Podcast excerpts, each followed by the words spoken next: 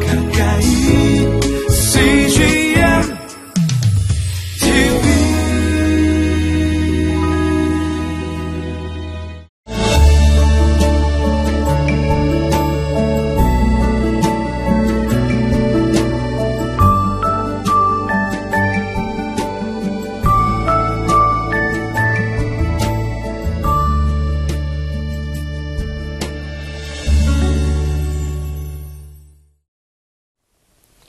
예수를 믿는 그리스도인이 된다는 것은 가장 중요한 한 가지의 또 특징이 있습니다.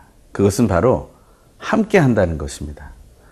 더불어 살아가는 그 모든 것, 그것이 바로 예수와 하나님의 나라 안에서 이루어지게 된다는 것입니다. 우리는 더불어 살아가는 삶을 소망합니다. 하지만 생각보다 쉽지는 않습니다.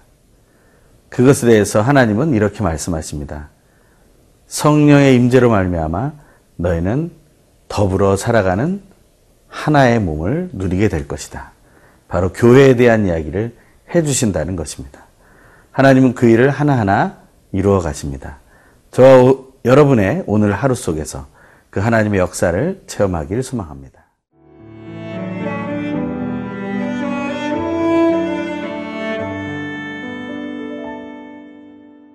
사도행전 1장 12절에서 26절 말씀입니다. 제자들이 감남원이라 하는 산으로부터 예루살렘에 돌아오니 이 산은 예루살렘에서 가까워 안식일에 가기 알맞은 길이라 들어가 그들의 유하는 다락방으로 올라가니 베드로, 요한, 야고보, 안드레와 빌립, 도마와 바돌로메, 마테와 및 알페오의 아들 야고보, 셀로신 시몬, 야고보의 아들 유다가 다 거기 있어 여자들과 예수의 어머니 마리아와 예수의 아우들과 더불어 마음을 같이하여 오로지 기도에 힘쓰더라. 모인 무리의 수가 약 120명이나 되더라. 그때 베드로가 그 형제들 가운데 일어서서 이르되 형제들아 성령이 다윗의 입을 통하여 예수 잡는 자들의 길잡이가 된 유다를 가리켜 미리 말씀하신 성경이 응하였으니 마땅하도다. 이 사람은 본래 우리 수 가운데 참여하여 이 직무의 한 부분을 맡았던 자라. 이 사람이 불의의 삭스로 밭을 사고 후에 몸이 곤두박질하여 배가 터져 창자가 다 흘러나온지라. 이 일이 예루살렘에 사는 모든 사람에게 알려져 그들의 말로는 그 밭을 아겔다마라 하니 이는 피밭이라는 뜻이라. 시편에 기록하였으되 그의 거처를 황폐하게 하시며 거기 거하는 자가 없게 하소서 하였고 또 일러스되 그의 직분을 타인이 취하게 하소서 하였도다.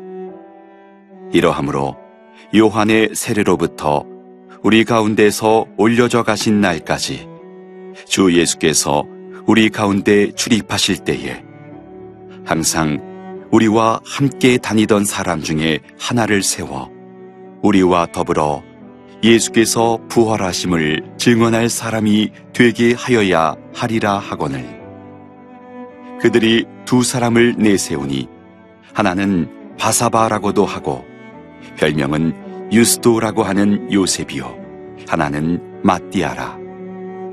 그들이 기도하여 이르되 무사람의 마음을 아시는 주여 이 두 사람 중에 누가 주님께 택하신 바 되어 봉사와 및 사도의 직무를 대신할 자인지를 보이시옵소서. 유다는 이 직무를 버리고 제 곳으로 갔나이다 하고 제비 뽑아 마띠아를 얻으니 그가 열한 사도의 수에 들어가니라. 부활하신 예수님께서 제자들에게 마지막 말씀을 하신 후에 승천하셨습니다. 하늘로 올라오신 그대로 다시 오게 될 것이다. 흰옷 입은 사람들의 이야기를 듣고 제자들은 다시 자기들이 거처로 다락방으로 돌아오게 됩니다. 오늘 본문 12절의 말씀입니다. 제자들이 감람원이라 하는 산으로부터 예루살렘에 돌아오니 이 산은 예루살렘에서 가까워 안식일에 가기 알맞은 길이라. 그들은 감람원이라고 하는 곳에 예수를 만나고 그곳에서 예수를 떠나보냅니다.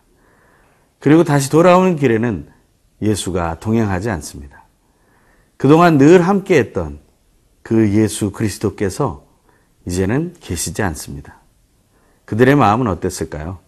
그들의 마음은 외롭고 또한 그들의 마음은 허전하고 그들의 마음은 많은 슬픔 속에 있었을 것입니다.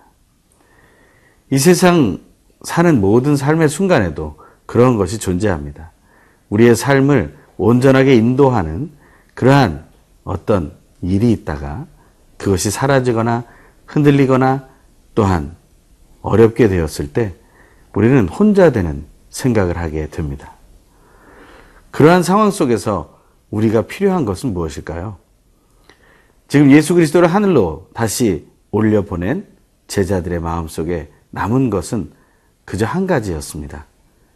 그것은 그들에게 약속된 것이 올 때까지 머물러 기도하며 기다리라는 예수 그리스도의 말씀이었던 것이죠.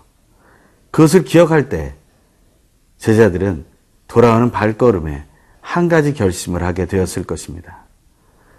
우리가 예수님의 말대로 모여서 기도하며 기다리자.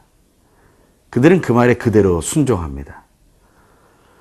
성령으로 세례를 받는다는 것, 그것을 위해 필요한 것이 있는데 그것은 바로 믿음과 순종입니다. 그 믿음과 순종만이 상황 속에서 벌어지는 여러 가지 외로움과 어려움들을 이겨나가게 하는 가장 중요한 이유가 되는 것이기 때문입니다. 무엇을 믿고 무엇을 순종하는 것입니까? 바로 예수 그리스도의 말씀을 믿고 그 말씀에 순종하는 것입니다. 그래서 그들이 한 일은 무엇입니까?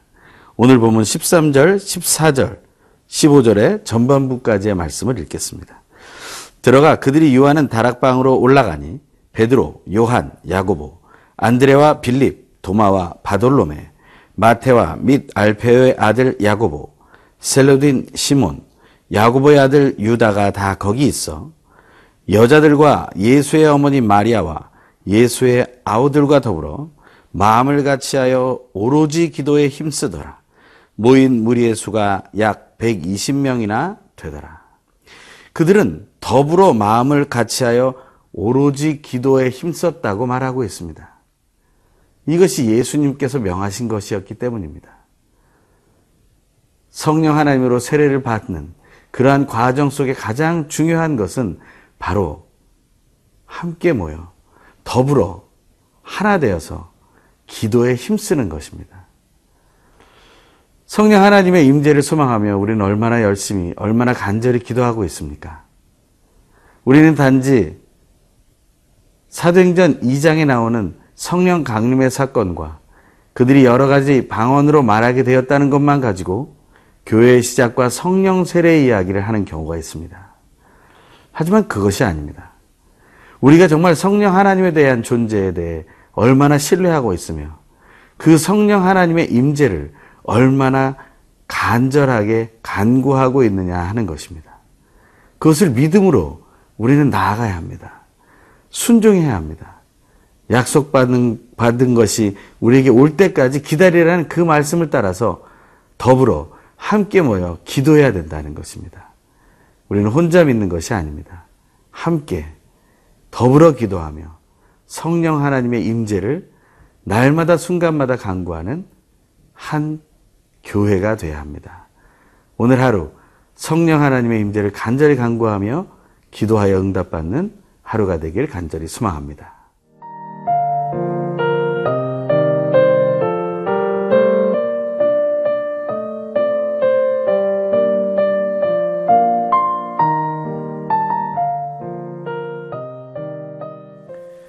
함께 모여서 더불어 기도하던 그들 가운데 하나님은 베드로를 통해서 또 하나의 역사를 이루십니다. 교회가 세워지기 전에 모두가 다 성령의 권능으로 예수의 증인이 되기 전에 그들에게 꼭 필요한 일이 있었습니다. 그것은 바로 예수가 세웠던 12명의 제자 중 너무나 안타깝지만 한 명의 탈락에 대한 이야기였습니다. 그것에 대해서 그것을 보충하지, 않으면 안 된다는 베드로의 제안이 있고 그것에 대해서 함께 기도하던 공동체는 동의하게 됩니다. 그 과정을 우리는 하나하나 살펴보기 원합니다. 16절에서 19절까지의 말씀입니다. 그때 베드로가 그 형제들 가운데 일어서서 이르되 형제들아 성령이 다윗의 입을 통하여 예수 잡는 자들의 길잡이가 된 유다를 가리켜 미리 말씀하신 성경이 응하였으니 마땅하도다. 이 사람은 본래 우리 수 가운데 참여하여 이 직무의 한 부분을 맡았던 자라. 이 사람이 불의의 삭스로 밭을 사고 후에 몸이 곤두박질하여 배가 터져 창자가 다 흘러나온지라. 이 일이 예루살렘에 사는 모든 사람에게 알리어져 그들의 말로는 그 밭을 아겔 다마라 하니 이는 피밭이라는 뜻이라. 그들 가운데 한 명 가룟 유다에 대한 이야기입니다. 그는 예수를 판자였고 그것에 대해서 회개하지 못하고 스스로 목숨을 끊게 된 안타까운 인생의 소유자입니다.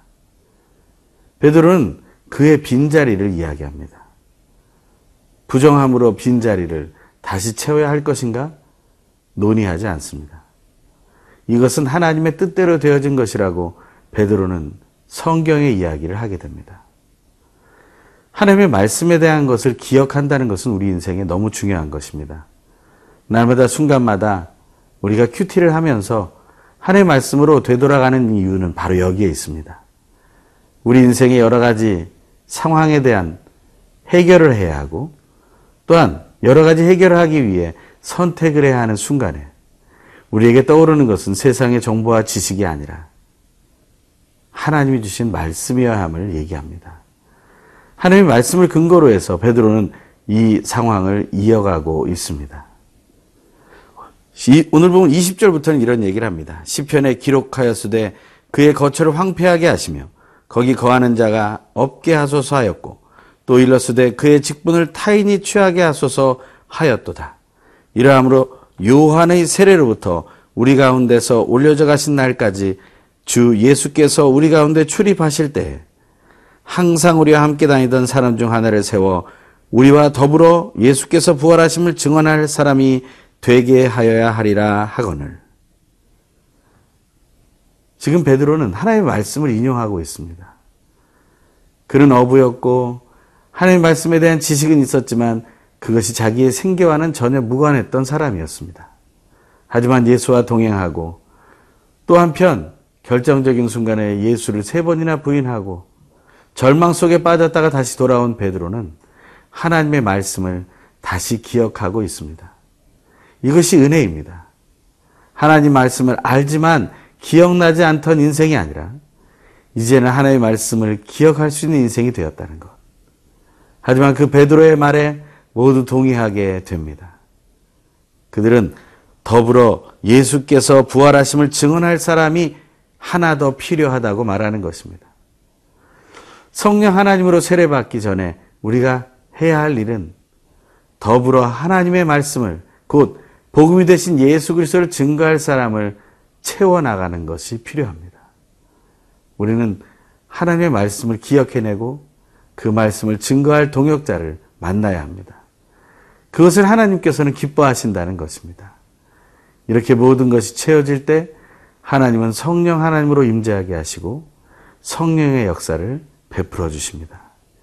이제 그 성령의 역사가 시작됩니다.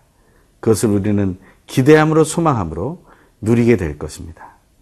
저 여러분 모두가 이 사도행전 말씀을 통해서 더 큰 은혜와 하나님 나라에 대한 확신과 예수 그리스도의 그 기쁨과 은혜를 모두 누리길 소망합니다.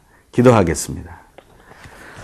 하나님 아버지 감사합니다. 우리로 하여금 성령 하나님의 임재를 허락하시고 성령의 권능을 받아 예수의 증인 되게 하시며 그리고 우리의 부족한 부분들을 하나하나 채워가시는 하나님의 말씀의 은사에 믿음으로 순종하게 하시니 감사합니다.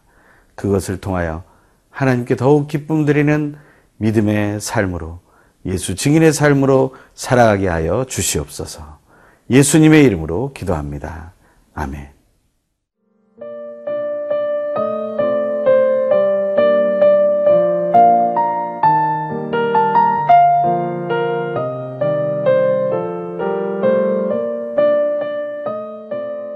프로그램은 시청자 여러분의 소중한 후원으로 제작됩니다.